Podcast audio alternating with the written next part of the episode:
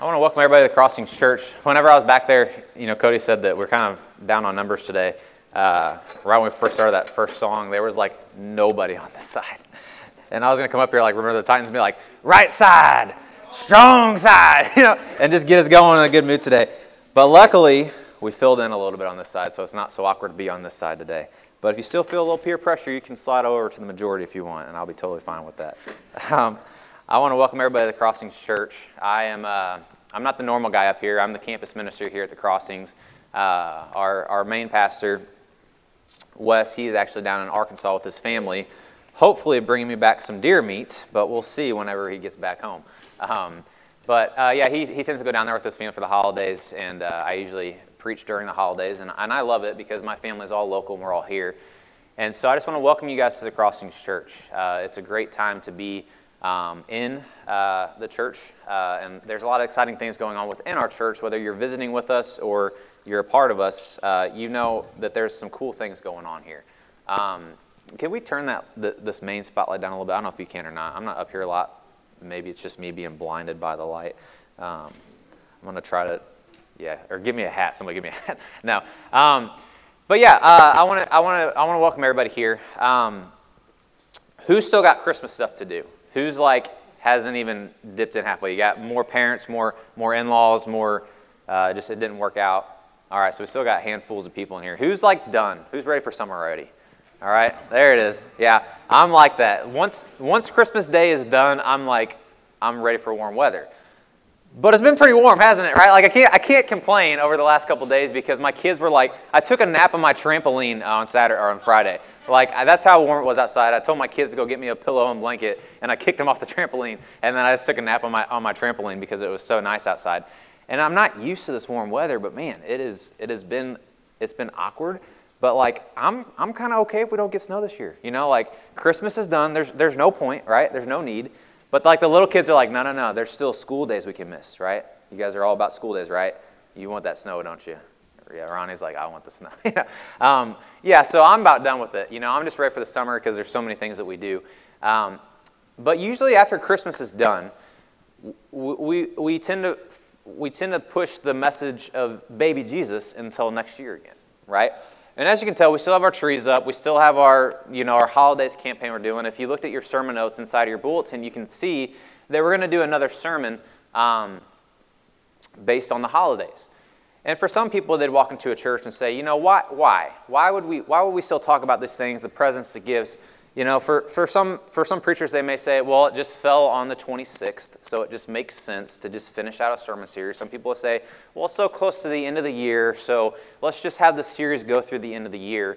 But when you really look at the message of Jesus and you look at what um, the birth of Jesus symbolizes and means, it goes much well beyond December 25th. It goes, it goes into a lifestyle because that one moment, that one birth, is supposed to pave the way for all Christianity. It's supposed to pave the way for everything that we do throughout our lives. And so, why would we only want to focus a day or a week service on this message when it's so important to be infused into our day to day lifestyle? And so what we're going to do is we're going to do another we're going to do another another sermon based on the holidays, dealing with this holidays of of what the holidays itself, the play on words of the holidays, that gets us into a days of just you know this is what the holidays are known for. Christmas trees stockings christmas lights you know these giant snowman inflatables just all these things presents you know. Everything that the holidays in american culture represents gets us in this days of really what it's meant to stand for in our day-to-day life and so that's why we want to deal with these holidays and to get us out of that days, to get us out of that funk, to really remember and realize what the message of the cross was for, what the message of the birth of Jesus was for, and how that can help us through our day to day life.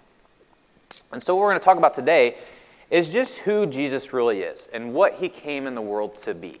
And I think that the culture that we live in and, and the people that have surrounded us have kind of taken that image of Jesus and they've taken the view of what Jesus really means and what he really came here to do, and they've twisted it a little bit. And they've distorted it a little bit. And in some areas, they've even exaggerated the message of Jesus coming. You know, because we see Jesus as a lot of different characters in our day to day life. Or you see people who would view him this way, right? The first one is you would see Jesus as a buddy, right? people view Jesus as a buddy. Oh, he's just my buddy. He's just my friend. Like, we'll go to the clubs together. Like, we'll go do all these party things together. Like, we, he's, he's my homeboy, right? You guys probably seen people with the crazy tats. Jesus is my homeboy, right? And it's got like all the cool, like, with the, with the old school Jesus, like with the praying hands, like Jesus is my homeboy, like on the, on the shirt. And you see all that, and people kind of have, have, have marked Jesus' character as just a buddy buddy. You know, we're on cool, casual terms, kind of like your friends, right? We see each other at school, we see each other in the workplace. Like, we're on, we're on a cool friend to friend basis, but it doesn't go much further than that. And so that's the first kind of idea that people see in Jesus. I don't necessarily see that in the scriptures. We see another one, though. We, we, we call Jesus our safety net at times or our good luck charm. You know, eh, I'm, I'm not really going to like approach or like pursue Jesus into a full extent, but like if crap happens, yeah, I got him to fall back on, right? Those Hail Mary prayers when you forgot to study late at night. You know, God, please just let me get an A. Please just, you know, I'll, I'll take a B. I'll take a B. Just, just make sure I know I messed up or certain areas in our lives and certain bad things happen. We jump and we, we, we're like, well, we got Jesus to fall back on. But he's not really there consistently 24 7, but he's always there to fall back on when life kind of hits the fan, right? And we see that a lot of people view Jesus that way. Jesus can become a, religious artifact where we look at Jesus and say, oh, it's this, this holy figure, and we choose to look at different areas where we can worship him or pursue him, but in the grand scheme of our entire lives, he's not present. Oh, Jesus is a place I will go to the temple, I will go to the church, I will go to these places to approach Jesus because I know that's where Jesus I know that's where Jesus lies in these areas in these places. I'll go to I'll go to small group. I'll go to um, a, a, late night service. I'll go to Wednesday night youth group, wherever it may be. I'll go to these areas to pursue Jesus because I know I can find Jesus there. But then once I leave, he's not really going to be around me. So I view him as something that's that's that's temporary in certain situations, but as far as a lifestyle, he, he's not really going to be around me. Um, you know, lastly, I think this is a, a, very popular one too, is that people view Jesus like a meal ticket. They view him as their, this is my way to heaven. You know, it's through Jesus. If I believe in Jesus, I'm going to heaven. So all I got to do is just believe in this dude, and, and I'm going to go to heaven one day, and that's the end of it. So this is just my meal ticket. I don't really have to do anything with it. I just know I got this ticket punched. And you can, you can fill in the blank with whatever that ticket the requirements for that ticket. Maybe it's that you feel like you need to get baptized. Maybe it's that you feel like you need to pray just in your heart. Maybe it's that you feel like you just need to get your butt in church every Sunday. Whatever it is that you feel like that contingency is on that ticket to receive that ticket, once you have taken that ticket, you just got in your back pocket and you're good to go. No more relationship, no more sacrifice, no more anything. You got the ticket and you're ready to go to heaven. And I think in some grand scheme, all those characters are true of the character of Jesus, but none of those reasons are the reason why Jesus came. And so when we look at the Jesus in the, in the Bible, when we look at who Jesus really is, and when we know and allow Jesus to become who he really is and why he came here to be here, it will change everything in our lives. It will change the trajectory of how we live, how we act, who we associate with, what we do, our purpose everything that we do will be transformed if we can truly understand and realize who He is and why He came in the world. And that's what we're going to dig into today. You know, it says in verse Luke 2 8 through 11, it says, That night there were shepherds staying in the fields nearby, guarding the flocks of sheep. Suddenly an angel of the Lord appeared among them. They were terrified. But the angel reassured them. Don't be afraid, he said. I bring you good news that will bring great joy to all people. The Savior, yes, the Messiah, the Lord, has been born today in Bethlehem. So, right off the bat, the first point that we see is made clear through the scripture that Jesus came in the world to be my Savior. Jesus came in the world to be my Savior. It says there in verse, verse 10 and 11, it says, I bring you good news. The Savior has been born. And we've really got to wrap our minds around this. You know, in, in Matthew verse 1, or chapter 1, verses 21 and 22, it says, while, you know, it says, while Joseph was turning the matter over to his mind, an angel of the Lord appeared to him and said, Joseph, don't be afraid to take Mary as your wife, What she has conceived is conceived through the Holy Spirit, and she will give birth to a son, whom you call Jesus, the Savior, for he will save his people from their sins. You see, Joseph was, he had a weird predicament. We all, we all kind of know the story, but if you don't, you know, you, you, there was no such thing as premarital sex back then because when, when that happened, there, it was an outcasting. There, there was, it was easy. You could stone the woman if you wanted to, to kill her. Um, there would be an exiling and, and, and, pushing out of, of the civilization. Like, it wasn't the way that we deal with it in the culture today. And so when, when Mary is pregnant and Joseph is in this position as, as being spoken for her, he's, he's kind of put himself in a tough spot because, like, I can, I can marry her, I can, I can choose to not even pursue her, I can let the, I can let the, the town stone her. I, so he's put into a weird, trivial place, and he's not sure what he's going to do. And so what he does is he gives us over to his mind what it says there, and you know, obviously he goes to sleep and he has a dream, and the angel comes in and tells him these things. He says, "Listen, don't be afraid. I've done this." You know, God comes and says, "I've done this. This is this baby has been conceived not through another man, but through the Holy Spirit." But there is an importance to this baby. It's not just going to be another baby. This baby is going to save people. And so, with that message, Joseph chose, chose to stay with Mary. But we have to understand that idea that Jesus came to save us. In one way, shape, form, or another, you have to acknowledge the fact that when you look through Scripture, it is 100% clear that Jesus came to this world to save us. And he did that through dying on the cross. And so, what we're actually going to do today is we're going to start off by taking communion. Um, because I want us to get our minds centered on this idea that Jesus truly came to this world to save us, to give us a hope, to give us a future, to give us a different life, to be able to put our trust in somebody else to protect us from these things. You know, that word Savior in verse 11 up in Luke 2, that word Savior, the Greek translation of that word literally means one who makes safe, one who delivers one who protects from harm. And that's exactly what Jesus did. When it says the Savior will come, it, he's literally saying in that, Greek, that translation that he came to protect us from the sin and the, of the culture of the world that we live in to give us an opportunity to have a relationship with him. So, what I want to do is I'm going to say a prayer here in a second, and we're going to have communion passed around. And we're going to take that. I want you guys to really center on this idea of a, a, a, baby was literally born to give us this opportunity that God sent a son, his own son, his only son, here to this earth to give us hope, to give us an opportunity to be saved. So, in that way, we can look at this message of this. If we know that, and that's so true, then what else can we get out of the sermon today? What, what is that meant to drive us with as we move forward in the sermon? So, let me say a prayer. We're going to start passing communion, and I'll, come back up and we'll, we'll finish up the sermon. God, I just want to thank you uh, for this time uh, to, to be able to take, you know, the bread and, and, and the juice and look at the symbolism of what they stand for for your body on the Christ, uh, on the cross, Lord. Um, so many times I forget about that, especially during the Christmas season, Lord. I get so wrapped up in the culture. Um, it's, it's, it's very easy to sit here and drink the Kool-Aid of society of right now, just looking at presents, looking at toys, looking at, and, and, and to just drown you out. But God, I know it's so important to remember what your son did on the cross. I know it's so important to look at Jesus and recognize what that should really mean to Christmas and to remember and be more grateful than any other gift that I could receive on Christmas Day the gift of an opportunity to be saved.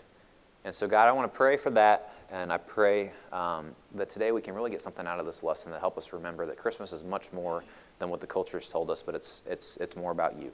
In Jesus' name I pray. Amen. Did you guys hear that voice of an angel and wonder who that was? That was my wife. my beautiful wife. She loves it when I embarrass her and call her out. Oh, yeah, she already walked out. oh my gosh, I just, I sound so good. I sound so good. no. Um, no, I love my wife and I love when she sings that song. Um, so when we hear this idea of Jesus being our Savior, what we can get through the Scripture is it's probably pretty clear, and it's, it's, it's very clear that most people embrace this side of Jesus. Most people embrace the saving Jesus. It just makes sense. You know, suppose that you're out in the ocean and you have, uh, I don't know, you're on a boat or a yacht or something like that, and it's, it's, it's, been, it's been damaged and it's going down, right? And a lifeboat comes by and is like, hey, listen, we're going to save you. You know, we have lifesavers that we're throwing out. We have life jackets. We're going to be able to get you on our ship and, and take you and, and help you. Nobody's going to look at that situation and be like, no, we're good. We're good. We got it. Because clearly you don't. Your boat's going down. There's nothing else around you. Nobody's going to be able to help you. And so whenever somebody gives you, you're also not going to be like, why are you here?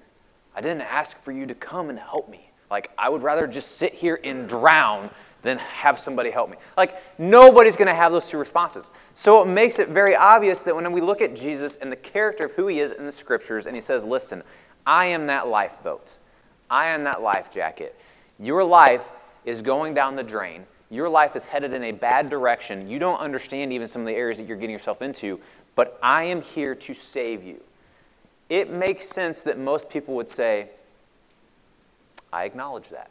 you know, I, I appreciate that and I will take advantage of that. I will believe in that side and I will, I will, I will accept that, right? So this isn't a big struggle. I think most people know this about the scripture. It's the second point that we struggle with the most. Because it, for our point number two, it's made clear through scripture that Jesus came in the world to be my Lord. Now, this is the side where we get a little, we get a little division or we get a little non acknowledgement through our culture of what the scripture has to say about who Jesus is and why he really came. Listen to this in Luke 1 31 through 33.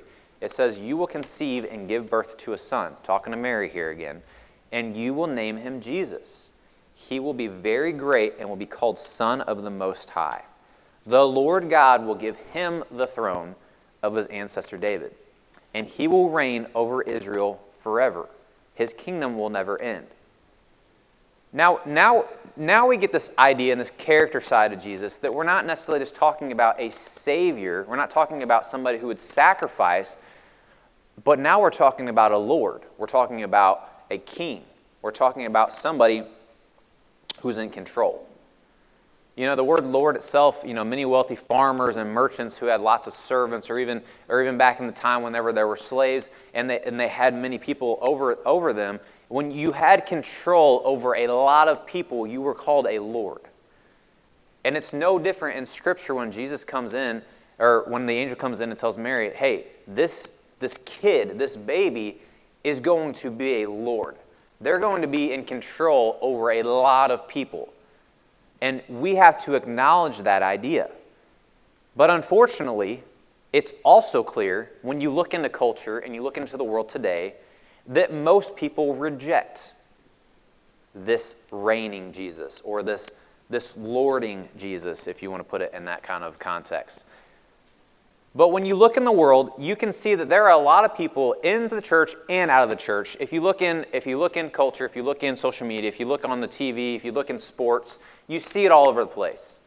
Jesus is my, Jesus is my Savior. Jesus is my blah, blah, blah. And you see these tattoos all over the place. You see the cross tattooed everywhere, right? You see people that whenever they have interviews oh, after big sports games, who do you want to thank? Oh, I want to thank God first and foremost because everything He's done in my life, He's blessed me. But then you look at their life, right? You look at the pop star's life. You look at you look at the music industry and you look at the life of all these rappers that have tattoos all over their bodies of, of Jesus and all these things. You look at the sports world and you see all, all, the, all the club incidents and all the DUIs and all, and all the, the battery charges. And you see everything that goes on in these people's lives, but yet they say they know who God is and that He's a Savior. It's very clear that the world rejects this side of Jesus. It's very clear that they don't remember or they don't even know that this is a character trait of why Jesus was sent to this earth for us. Once again, go back to the ocean. You know, suppose you're on a yacht, and this time your yacht's not sinking. It's a clear, blue, sunny day. You know, it's a nice, warm summer day. N- no tides, no, no nothing, nothing to be afraid of. There, it's just a perfect day, right? And you're just kind of having your, you know, you're having your heyday. And a boat comes by this time, gives you the same opportunity. Hey, I'm here, I'm here to save you. I'm going to throw out some lifeboats. I'm going to throw out, I'm going to throw out some life jackets, and we're to, we can, we can tie your boat up and we can drag you in this direction. It's not the direction you're going in, but it's the same direction that we are going to take you earlier. Well, now you see a lot of people that aren't saying thank you. You see a lot of people that aren't going to say, I accept your help. You see a lot of people saying, I'm fine because I'm in control. Nothing's wrong with my ship. Nothing's wrong with my life. Nothing's wrong with my direction. I don't, I don't need you to control where I'm going. I don't need your help. That's the world we live in. That's the view of Christianity that we see so, so often. And we have to realize that we have to have both of these in our life. We have to have not just a Jesus that's willing to save, but we have to accept the Jesus that's going to be Lord in our lives as well. Look at King Herod. You know, Herod rejected Jesus as Lord. It says in Matthew 2 1 through 6, it says, After Jesus was born in Bethlehem, during Herod's kingship, a band of scholars arrived from the east.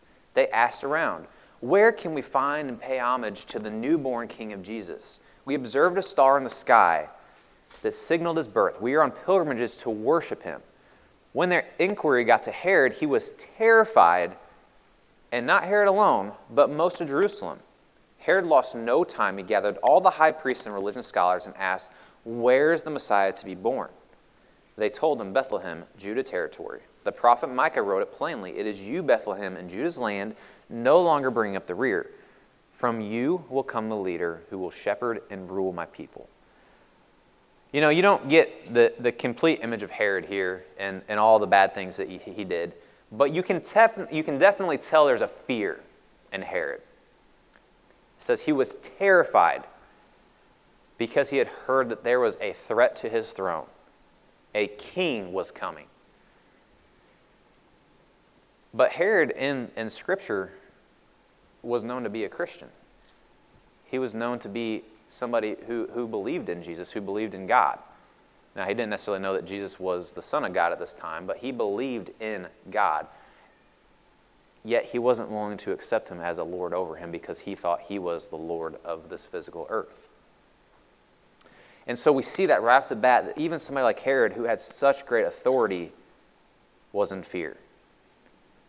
The religious also rejected Jesus as Lord. The religious rejected Jesus as Lord. Because it didn't say it was just him, it said not Herod alone. And look at this in Luke 19, verses 12 through 14. It says, Once a ruler planned a journey to a distant country to take throne of that country and then return home. Before his departure, he called ten of his servants and gave them each about three months' wages. Use this money to buy and sell until I return. After he departed, the people under his rule despised him and sent messengers with a clear message we don't want this man to rule over us. You know, what he's saying here essentially is a parable of what it's like to be Jesus and to have religious people around you, just like a ruler gives responsibility to his, his people. He says, All right, so this king or this, this ruler at this time comes and says, Hey, you 10 people, here's some money, it's three months' wages, take care of my stuff while I'm gone. And then the dude leaves, and they're like, Ah, we don't, we don't like that. We don't want to do what that guy says. We're going to do whatever we want to do. And he uses that parable to illustrate that Pharisees did the same thing with the message of Jesus, the message of God. The Pharisees would come in and say, "Listen, we have all this stuff, but we don't we don't accept who Jesus is. We don't think that he's the Lord. We're not going to do things his way." And just like Herod, just like the world, the religious are not any less guilty of how we view Jesus as Lord in our lives. So we have to understand that people tend to, re- to, to reject Jesus as Lord, and it doesn't matter if you're in the church or not. And when you put these two points together, you come to the conclusion of this third point. It's kind of like a math problem today. I hope you guys like math. um, but point A and point B equals point C here. And the third point is it's made clear that Jesus will save me if I trust him to be my Lord. It's made clear that Jesus will save me if I trust him to be my Lord. You see, you can't have A and not have B and think you can get to see here. It all comes together. In Romans 10, 11 through 13, it says, Scripture says, Whoever believes in him will not be ashamed. There's no difference between Jews and Greeks. They all have the same Lord who gives riches to everyone who calls on him. So then, whoever calls on the name of the Lord will be saved.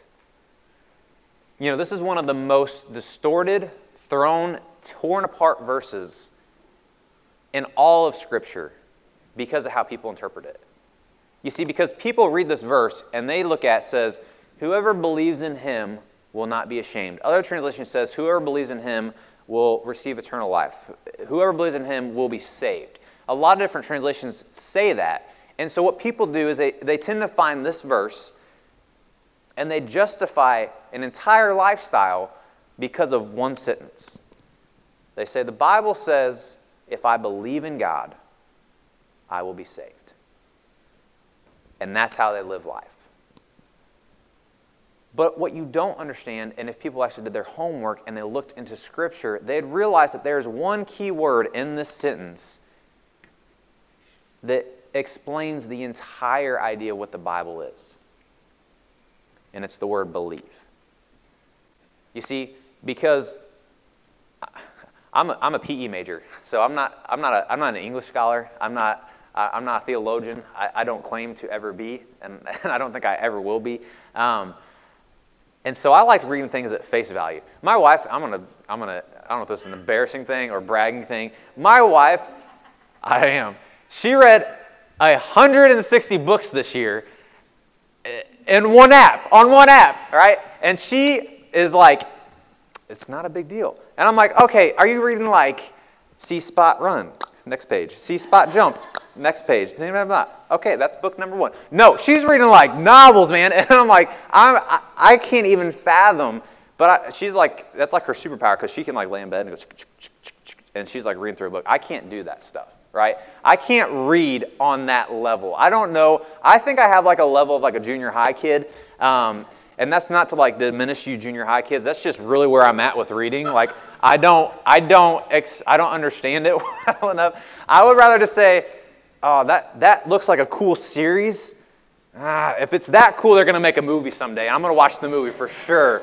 But I'm not going to read through those things. Lord of the Rings, thank you. You know, I, I really wanted to read Lord of the Rings, but then the movies came out. I was like, why? Why would I ever want to read them? Um, but you, you hybrids, you movie TV pe- or you movie book people are like, you need to go back and read the books. And that's what Christy's thinking right now too right? Yeah, you need to read the books. And so I, that's what I'm like. I, I cannot fathom digging in and figuring out more and more of language and, and, and reading more and more through things to get a bigger picture. But if you're going to be a Christian, if you're going to really serve God, if you're really going to accept Jesus, you're going to have to do your homework. And your homework doesn't mean just reading the Bible. It means getting into the Bible and understanding what it really is and what it means and what, it, what it's called to say.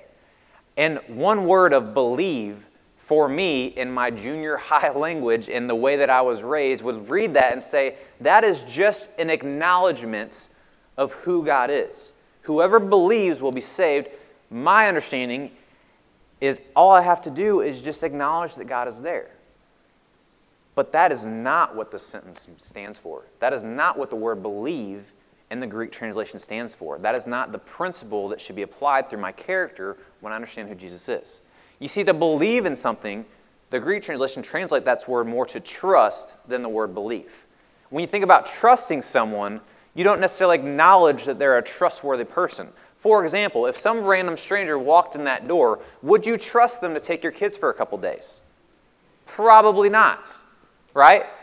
Unless you're Audrey, when she can let a stranger to her house. I will talk about that in a different time. But she's not here to embarrass her. Uh, it's a funny babysitting story. Um, but you wouldn't just necessarily trust somebody because you acknowledge that they're alive and existent, right?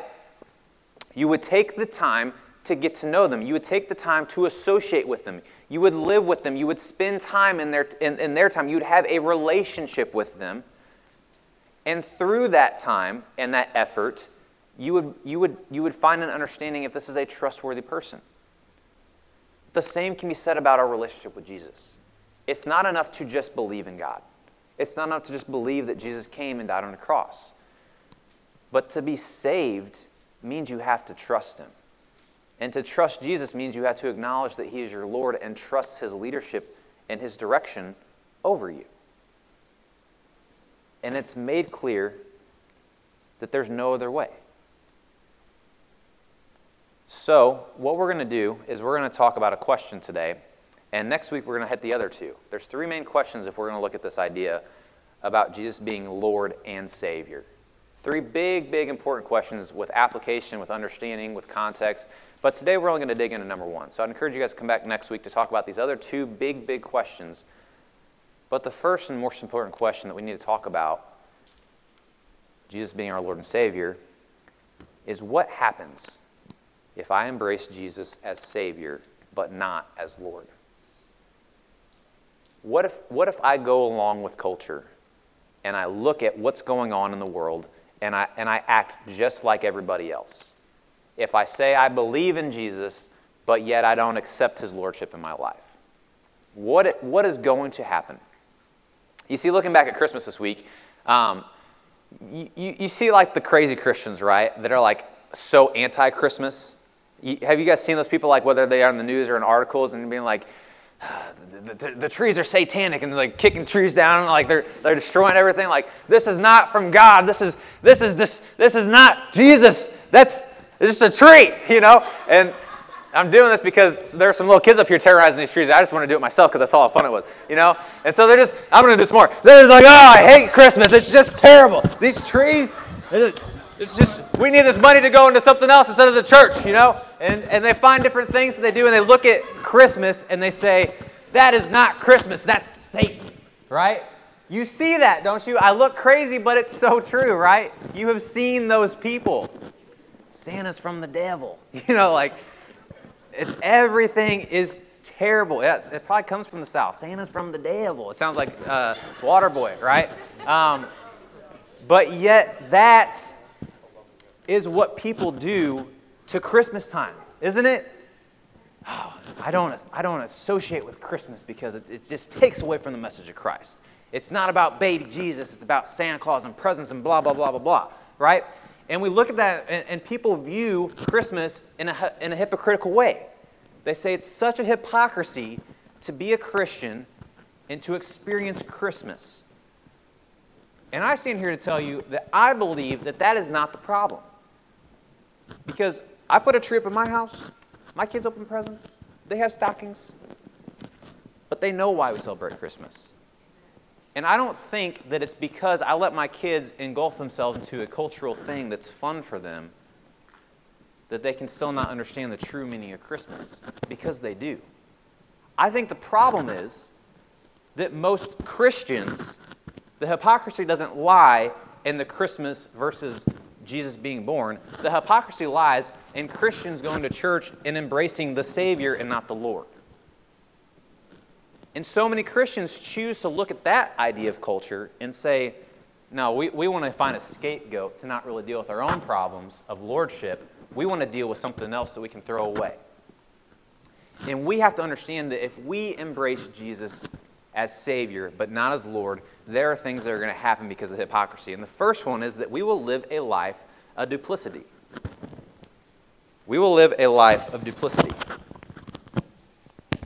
And so, Oh man, I was I went on a, a rage there, didn't I? Lost my mic and everything. I could have made some cool sound effects, right? Like like Godzilla when I was taking those trees down. That'd been cool. I'll let Wes do that next week. Um, I'll live a life of duplicity. And that duplicity word is just another word like hypocritical, double life, two lives. King Herod was a great example of this. You see, because the King Herod that we know in the Bible is a pretty bad guy, right? But when you look at what he did in history, he did some pretty good things. You know, uh, King Herod in his time as king, he doubled the size of the temple whenever he was in kingship. He doubled the size of their temple. He built numerous palaces and fortifications to strengthen what their kingdom represented and stood for. He kept the area, the area of Palestine at relative peace and the peace within his neighbors. He wasn't like a bloodthirsty king that was just on a rage and a warpath. He was willing to sit down and create peace to build a healthy, great kingdom. When a famine had devastated Israel, he purchased food for his starving people with money from his own treasury. You know, you see most times kings would not help the common people, they would choose to protect themselves. But King Herod was a king that was willing to give his money to his people to make sure that, that there, there wasn't a famine and there, there wasn't poverty. But King Herod also killed every baby boy child in Bethlehem after Jesus, died, after Jesus was born.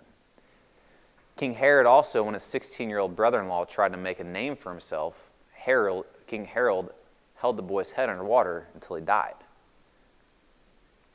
A couple years before his death, he had rumors that two of his other sons were engaged in a plot to kill him, and he had them executed. After hearing about that, it's recorded in history that Caesar himself commented, It is safer to be Herod's pig than to be Herod's son. King Herod executed around 45 of his competitors that tried to take his throne.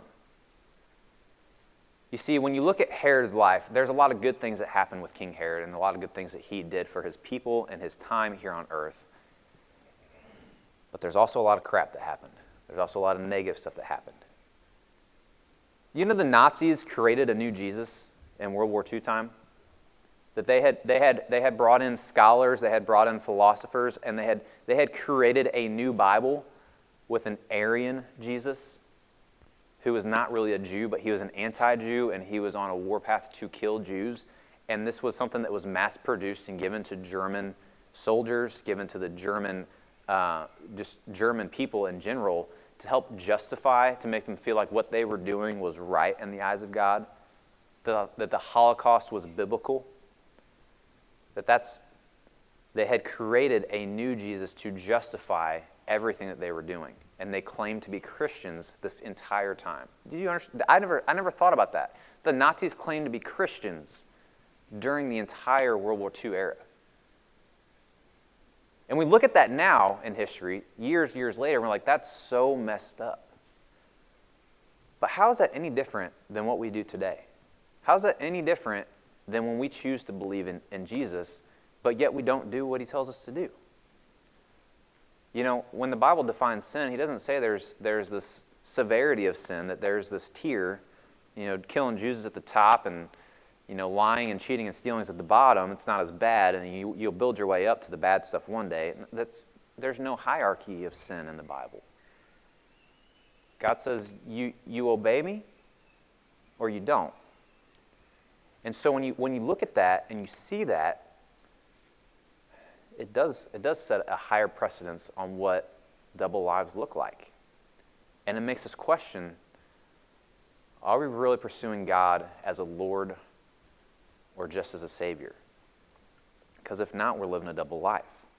It says in Matthew 23, 1 through 4, it says, Jesus spoke to the people and his followers. He said, The teachers of the law and the Pharisees have the authority to tell you what the law of Moses says. So you should obey them.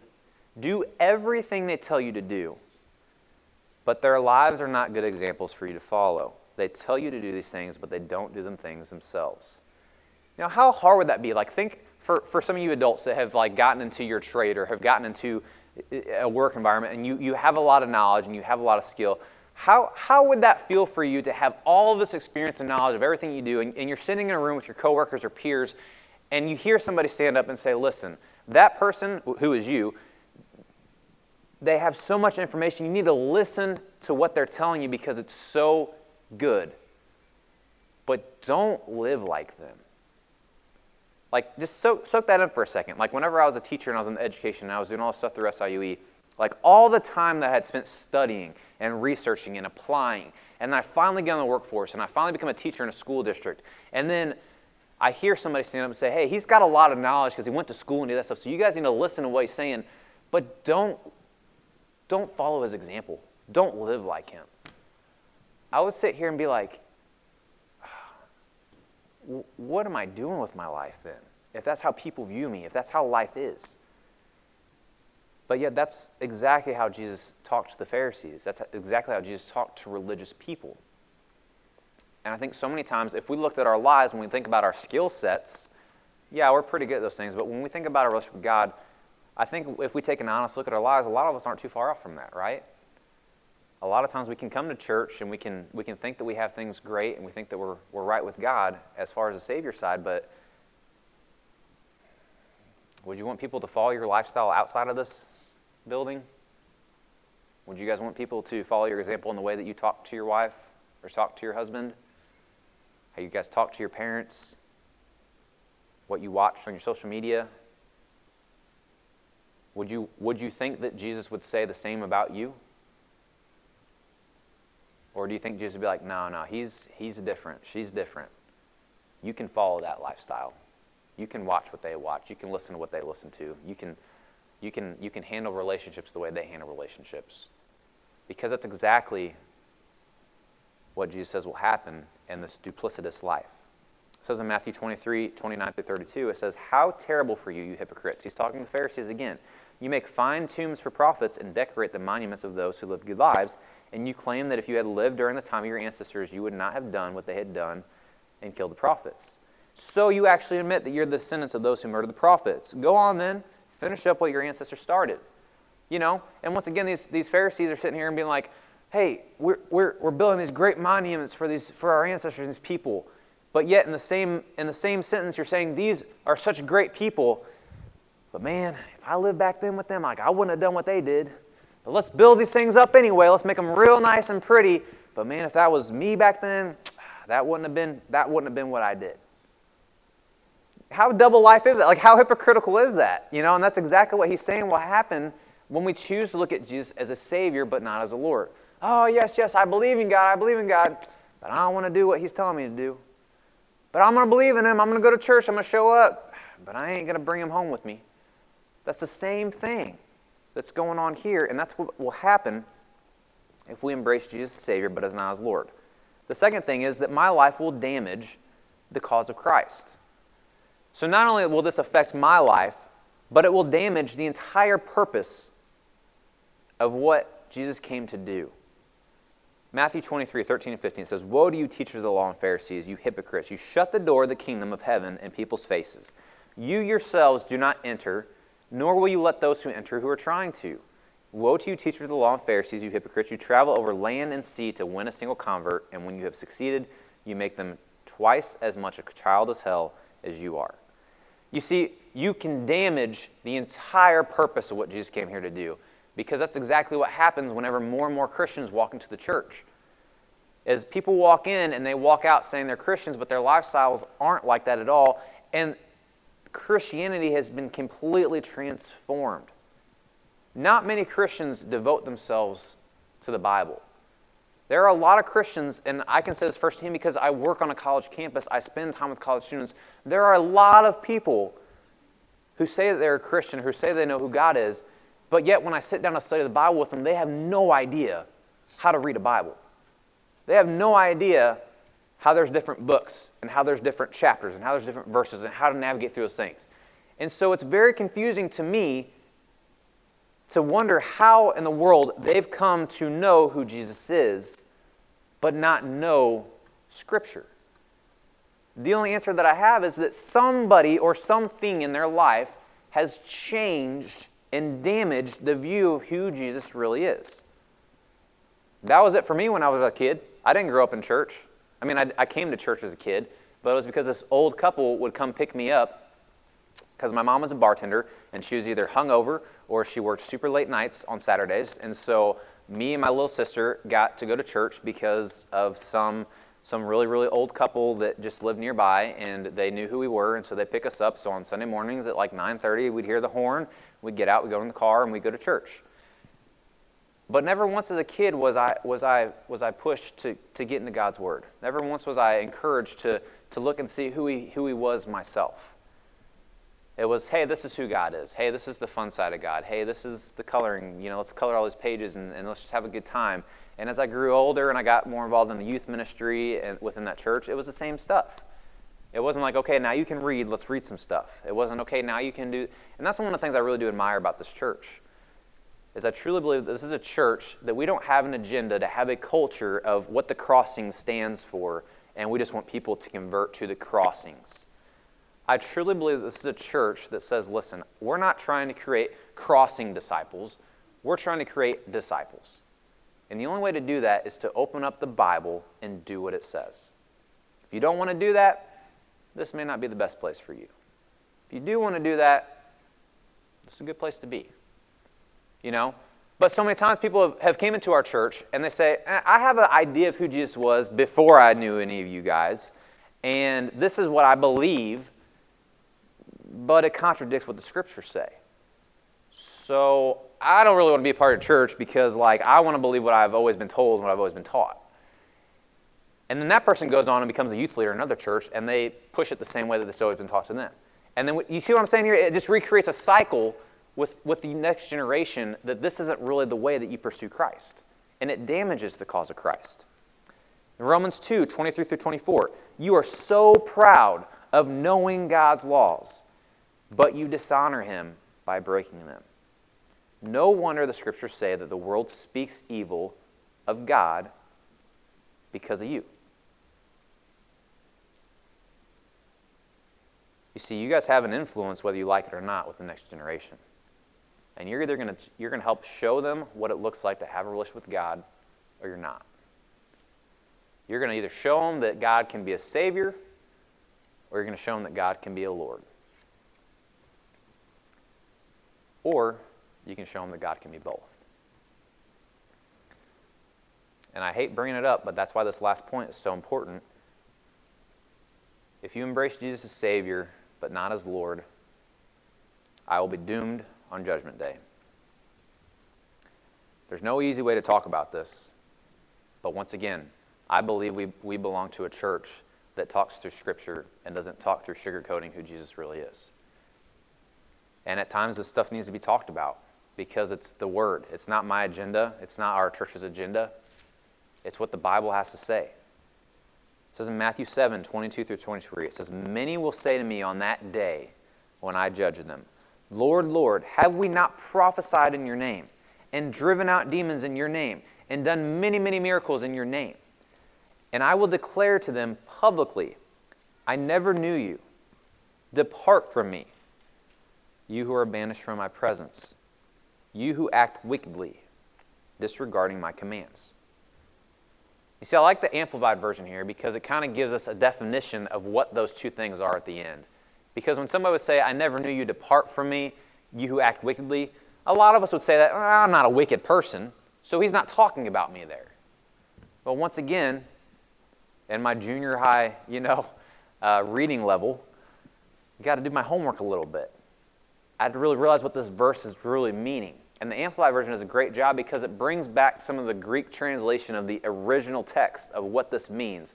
When it says, Depart from me, it's literally saying there will be a disconnect between us and God one day. There will be a banishment of being in a relationship with God on that day. And that wicked side, where I'm like, I'm not a wicked person. I wouldn't necessarily, I know most of you guys in here, I wouldn't necessarily say anybody in here is wicked by my definition. But the original Greek translation, disregarding my commands, I'd say a lot of us fall in that category. I fall in that category. There's many times I wake up and I have to, you know, I do something for myself. I don't listen to God's commands. I do what I want to do, whether it be pride or selfishness, you know. I do what I want to do. And in the context of this verse, that makes me one of these wicked people. But even in the midst of my wickedness, in the midst of my not listening to, to Jesus, I still believe He's my Savior. But that's not going to be enough on Judgment Day. And that's why it's so important to talk about this stuff from time to time, you know? Because if you haven't been in church in a while, guys, if you're looking at Jesus or you say you've been a Christian for so long, but you look at your life and you know you've not been listening to God the way that He's been calling you to be, if you've been looking into Scripture and you know that that's not the way you've been living life, guys, I'm, I'm here to tell you please just look at your life and look and make sure that it matches up with the Savior side and that you're not doing it yourself. There's a video I want you guys to watch, and this video is a great illustration of what, it, what the struggle is for us, you know, uh, day in and day out. This is this idea of, of who sits on that throne. So let's watch this video real fast, and I'm going to wrap this verse up, or, you know, wrap this lesson up today. Did you talk to her? Oh, well, Lord, not exactly. Did you forgive her? Well, Lord, I mean, I was just thinking, like, why should I forgive her? Because I asked you to.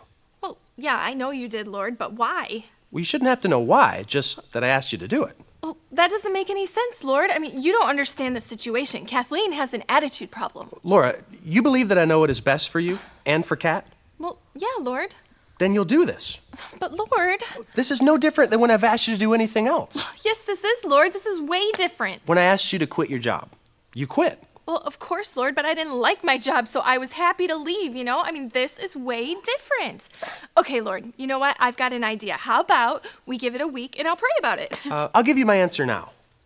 But Lord, Look, Kat's coming by here very soon. She's coming okay? by here? Well, Yes, uh, let's go. Now's your No, chance to talk to no. her. I want you to forgive Lord, her. you don't understand. It! Hey, Laura, hi. It's been like Hi, two weeks since we've had wow, coffee. Oh, it has. We should totally get together this week.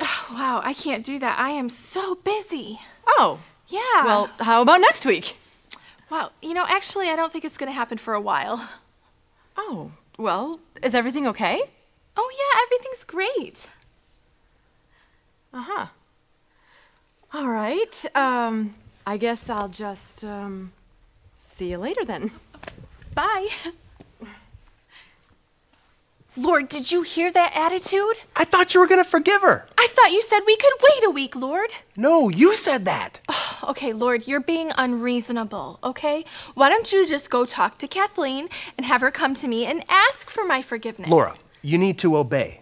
I want you to forgive Kat. But Lord, Why do you keep calling me Lord? You won't even do what I ask. You see, I think that's the same way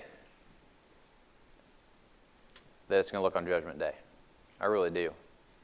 You know, we're going to sit here and choose to call Jesus Lord, and we're going to sit here and, and, and say that He's Lord here on this earth. But a lot of that lifestyle stuff, we probably do the same way. And what I want you guys to understand is, is no matter where you're at today, no matter how much you feel like you've been on this wicked path or you've been on you know not listening to jesus or you've you've been in, in the same situation as this woman in this in this this short um, that there's still an opportunity to change. There's still an opportunity to make jesus lord. You see the bible makes it very clear that jesus said when he died on the cross that the promise to have a relationship with him was going to be for every descendant until he came back. And that includes us. And so, what I want you guys to do is, if you guys have your bulletins, there's a communication card. I want you guys to pull that out. And that communication card is just an opportunity to talk about where you're at in life today. Because this, this sermon, showing up to church today, you know, being here, isn't going to mean anything unless you respond to it. It's not going to do anything for your life if you, if, you don't, if you don't choose to have an application throughout the week because of it. It's not going to be able to help anything. And the members of the Crossings Church know that because if you're a member of this church, you understand what that looks like because you plugged yourself into a community of small groups that helps you guys understand the direction that we have within our church. You see, here at the Crossings Church, we plug people into small groups because we understand that this cannot be a one time a week thing to help us understand that Jesus is Lord of all. Most churches can tell you Jesus is Lord on Sundays because it gets them out of bed, right? You know, we got to go to church today because if we don't, we'll be judged. You know, um, well, I think God judges every day, not just Sundays. You know, and so I think our small groups really help people understand, like, hey, like this is a day-to-day thing. This is a relational thing. We get in each other's lives every day to see how things are going. We challenge each other on things that are going on in each other's lives. We hold each other accountable. We, we help give each other grace. We help to give each other love and encouragement. The world sucks. So we need a family of people that don't suck. you know, like we need people in our lives and be like, hey man, like that that sounds like a rough job. My job's rough too, but like at least we can share in this idea that Jesus is our Lord together and we have that relationship with one another and we can encourage each other. So even though the world sucks, I have something that doesn't. You know? Good luck being like, the world sucks, I can't wait till Sunday. It's only Monday. I can't wait till Sunday gets here. You know, like that's a lot of that's a lot of the work world we live in or the school world or the drama that we go back to. But we have relationships here. And if you want to know more about that, check on that communication card. I want to know more about small groups. If you were if you're like me and you have a junior high reading level, you know, like and you're not very good at it, but like you know that maybe you don't know the scriptures the way that you probably should. Maybe check that you'd like a personal Bible study. If you, if you feel you know who Jesus is, but you don't know the Bible, you don't know who Jesus is. And I hate saying that, but it's the truth. God doesn't divinely give us a character of who He is. He doesn't just inspire us in our dreams and inspire us through the culture. That's Satan. Satan's very crafty, and he uses the culture to twist and distort who Jesus really is in our lives. You know, there's a, there's a new, uh, you know, there's a new theology. It's not really new, but they've newly coined it. It's called self-inspired theology. It's a, it's a type of Christianity, and it's saying I, I believe that God is this because of what I believe. I've, I've self inspired my version of God in my head, and that's what I choose to follow. And God says, That's not who I am, that's who you think I am. But the only way to really know who I am is through reading the words that I have written out for you to understand who I really am. And if you've never gotten into the Bible, I would challenge, I would challenge to know that you don't really know who God is. That's a bold statement, but I'm glad somebody said that to me one day because I knew who God was, at least I thought I did, until I got into God's Word. And I realized there's so much more about Him. So many more things I needed to apply, but also so many more things that He had he had, he had waiting for me. So check that you'd like a personal Bible study. It's not, it's not an intimidating thing. It's just a couple people will sit down. We'll, have a conversation about, all right, let's read this verse. And what do you think God's trying to get you to communicate here? What, what kind of character do you see in God based on these verses? What, what kind of things do you think that we could do throughout the week to help us understand that this is, it's not like some organizational sit down, you know, classroom session. It's, it's sitting around a table with a couple friends that are your age trying to figure out the same stuff that you are.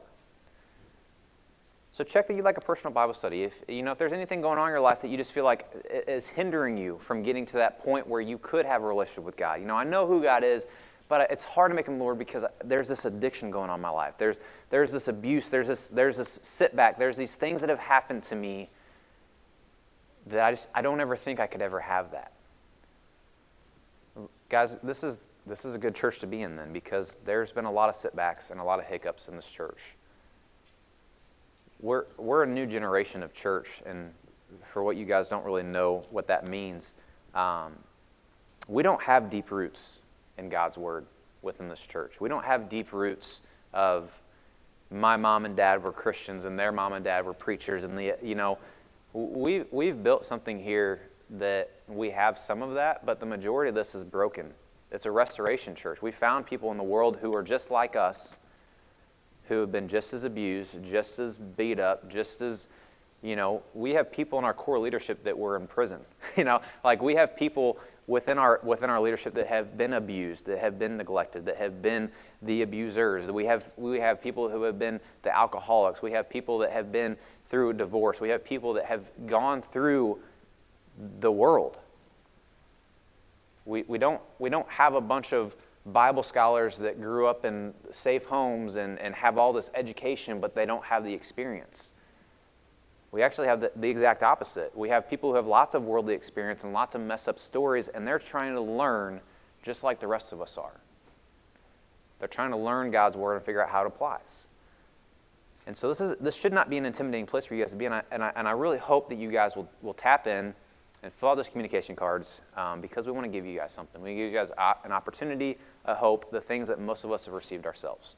So, what we're going to do is we're going to sing a song, um, and that's going to give you some time to fill out that card and, uh, and just reflect on the sermon, reflect on some challenges, some application that you'd like to have this week. And I really do encourage you guys to fill out that card. And then we're going to sing a second song, and during that second song, uh, we're going to pass some baskets. And for those baskets, um, that's an opportunity for you to respond with the card to put that card in there. For our members, we understand that this church building ain't free, you know, and so for our members, that's where our contribution kicks in to help fund the ministries and things we're doing. But if you're visiting with us today, if you don't consider yourself a member of this church, if you're just if you're just here, we don't want any money from you. We, we, didn't, we didn't try to trick you to get into our building to get money out of you guys. And it's not like we're rich and we have like this big savings account, you know, to be able to say something like that. And we, we don't think our money's better than yours, but it's, we don't have an agenda to, to make a lot of cash. We have an agenda to help a hurting world. And so, as those passes go by, don't feel intimidated or threatened to just throw money in, you know, because that's not for you. What we encourage you guys to do is just put that card in. So, let me say a prayer, um, and then uh, the worship team will come up, we'll sing those songs, and then we'll dismiss for the day. Um, God, I just want to thank you so much uh, for opportunities like this to remember that, that you are not just a Savior. Uh, God, it's so hard at times to remember that. Um, it's so hard to remember that you're a Lord. But God, even in the midst of remembering when you're Lord's, uh, it, it's, it's even harder to apply that and see what that looks like.